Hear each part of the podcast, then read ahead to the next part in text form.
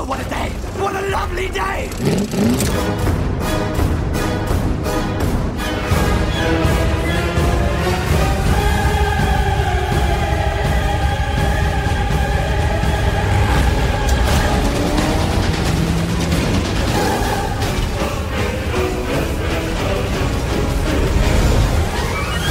Welcome to the Mad Max Minute Podcast, the daily podcast where we break down Mad Max one minute at a time. I'm Rick. And I'm Julia. And today we're watching minute 82, which begins with Max following Toe Cutter and Bubba at a distance, and it ends with Max heading into no man's land. So we've had a pretty good time these last couple of days. Max took out some bikers, he's tailing Toe Cutter and Bubba. There's a lot of movement. Unfortunately, very early on in this minute, probably about only three or four seconds into the minute, the whole thing comes to a grinding halt literally because Max is stuck behind a truck that is pulling a giant piece of construction equipment. yeah. Just narrow road, big truck, stopped. And it is probably the most frustrating minute of this movie because Max is impeded by just the dumbest thing. it's it's interesting because you and I feel differently about this. Yes, we do. I mean, I'm frustrated by the whole thing too. He he gets slowed down by something dumb that I can certainly put myself in Max's shoes and I can imagine how frustrated he is. Even when I'm not chasing the men who killed my wife. You get stuck behind a slow truck.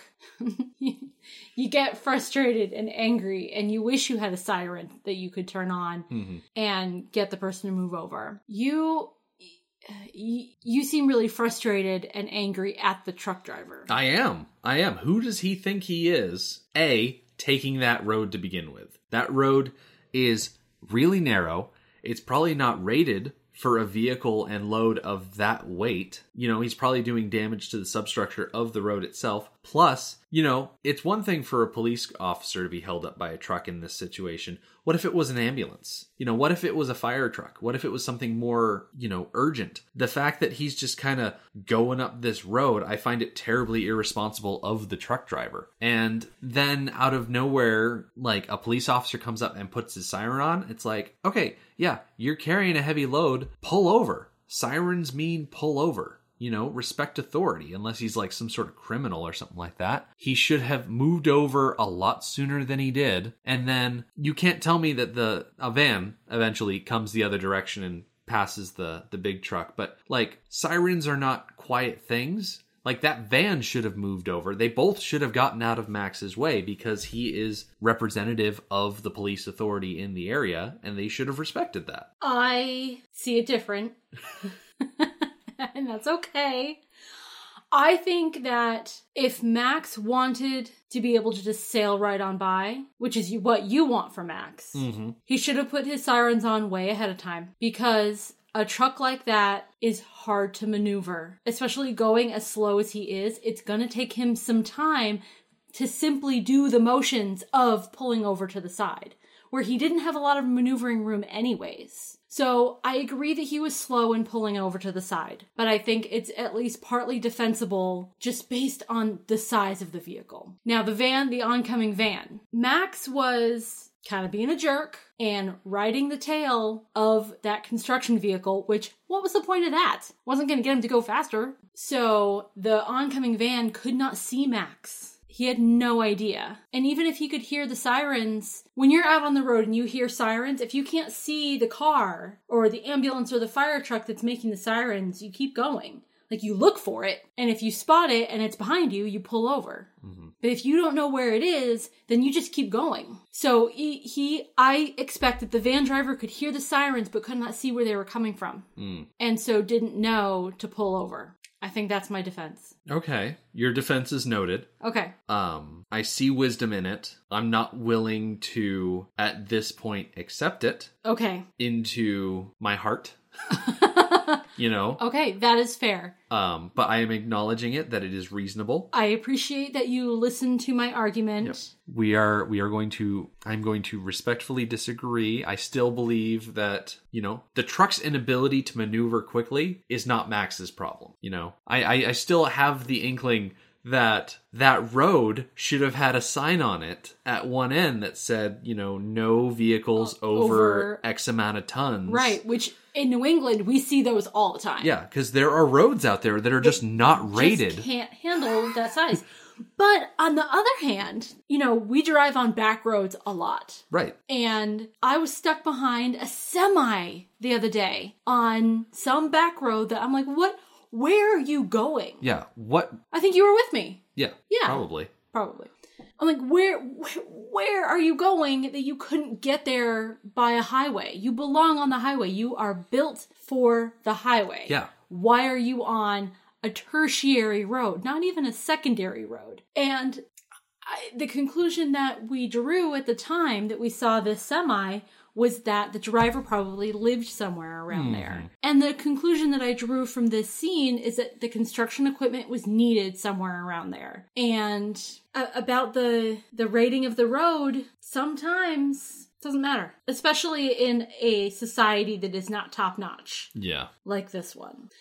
Although I do agree that cinematically the scene sucked. Yeah. It's incredibly frustrating. Yes, and it stops the movie in its tracks. Yeah. You you said earlier we've had some action, some excitement. Some tension build up, and yes, then this just and then nothing. it just For a good portion of this minute, it's just frustrating. yeah. I see why it's there. It sets up what happens next. But there are other ways to set that up. Mm-hmm. Yeah. Like Bubba and Toe Cutter, they just sail around the truck. They just go to either side, they fly up, and then they're gone. Yeah. And it's frustrating to see that because Max has put in a lot of effort to find these guys. Yeah, he exercised a lot of cleverness, a lot of strategy. Yeah. And he's done a lot of work to set things up just right. And because of the dumbest little thing, now they're just gone. It's right. It was all undone by this truck. Yeah. I think that's another reason why I find this so frustrating. However, it does present the opportunity to really wonder about Bubba and Toe Cutter's plan. We mentioned this yesterday the idea that Johnny spoke to one or both of them on the phone and that they could be going to meet him somewhere specific. And I have to wonder at this point where Max is following so close behind them and is pretty quick to turn on his siren after Bubba and Toe Cutter have gone around the truck. They probably hear the siren come on, so Probably, then that's yeah. the confirmation they need to see that yes, this is the guy that's been tailing them. Yep. This is the guy that took out the other lieutenants.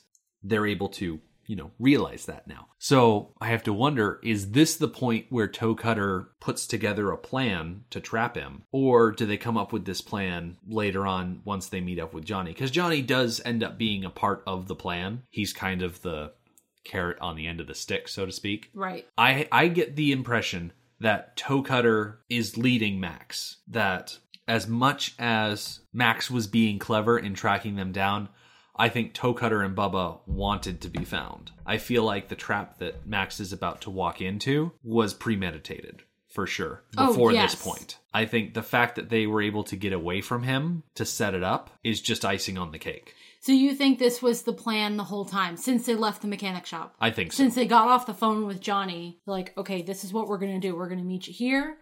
And this guy's probably going to follow us because we know that he's been in the vicinity. Mm-hmm. Um, we we know what he's driving. We know he's around somewhere. We're going to lure him to this spot where we're going to meet you and do this and that. I like that idea. It seems more clever. Um, yeah. I, I, do think that Toe Cutter and the gang are clever. I don't think they would have made it this far without being clever. Yeah, I mean, we even the lieutenants are clever. We saw that in the gas stealing scene. Yes. They they have the street smarts. They have the physical ability, so to speak. Mm-hmm. Um. So after after Max passes the truck, he kind of enters a new area, mm-hmm. a new scene, and camera pulls back a little bit, and we're shown a couple of signs.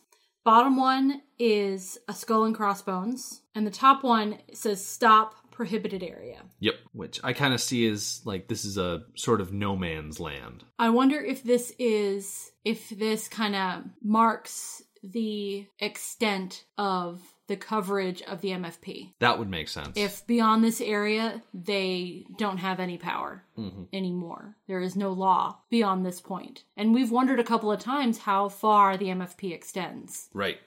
We've had and heated discussions about that. yes and I think this is a point where it no longer extends. Yeah, I agree. It doesn't fall under anybody's jurisdiction. Hmm, that's interesting. I mean, thinking about our area and our landscape, in New England, you can't really get so far away from civilization that there's not at least some local sheriff's office nearby ish. Mm-hmm. You know, I mean, you can get you can get out in the middle of nowhere, but even out in the middle of nowhere has sheriff stations. Yeah, you're still in a town right. or within the boundaries of a settlement, so to speak. right. There are places, I think, like upstate Maine, Mm-hmm. where the towns are no longer named, they're numbered. Yeah.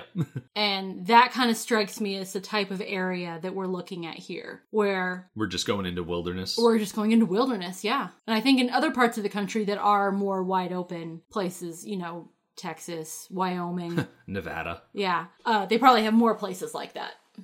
Um, but they're kind of hard to find in New England. Absolutely. Yeah. Everything's all on top of each other. I feel like um, the folks over at Lord of the Rings Minute would probably have a good point of view on that type of thing because they're up in up in Maine. Yeah. if we ever have them on, we'll have to ask them about it. Yeah.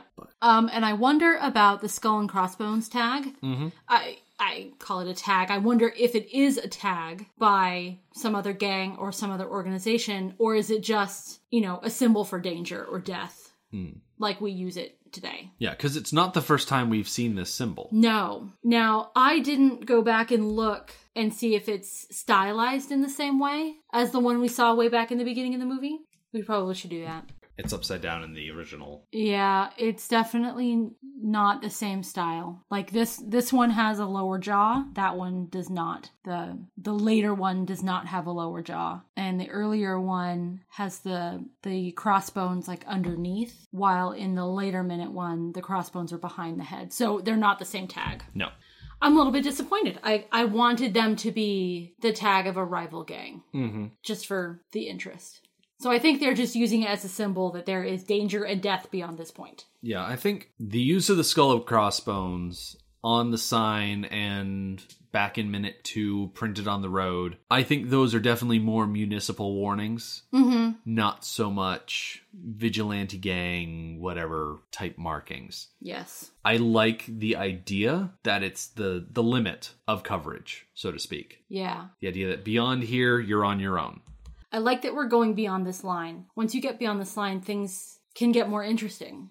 There are stories to tell about being out in the wilderness. There's many, many stories in many different cultures about what happens in the wilderness. Mhm. And a good example of that is the next three movies. You know, this metaphorical line that we are crossing right here, and beyond that line are all these interesting stories that we're going to hear about and we're going to get to see in the next three movies. Hmm. So, i- this whole movie has been about this metaphorical line. Yeah. And now we are crossing it and we're going out to the wilderness. I'm glad you brought that up because not only is Max going across a physical line, a metaphorical line into a metaphorical wilderness, but he's crossing a professional and emotional line in that he is stepping outside of the law to hunt people down. And yes, he's been doing that for the last couple of minutes or so, but this is definitely him going into prohibited areas. He is going in determined to eliminate people. Before the week is out, he is going to straight up kill one of the gang members. By the beginning of next week, he's going to directly cause the death of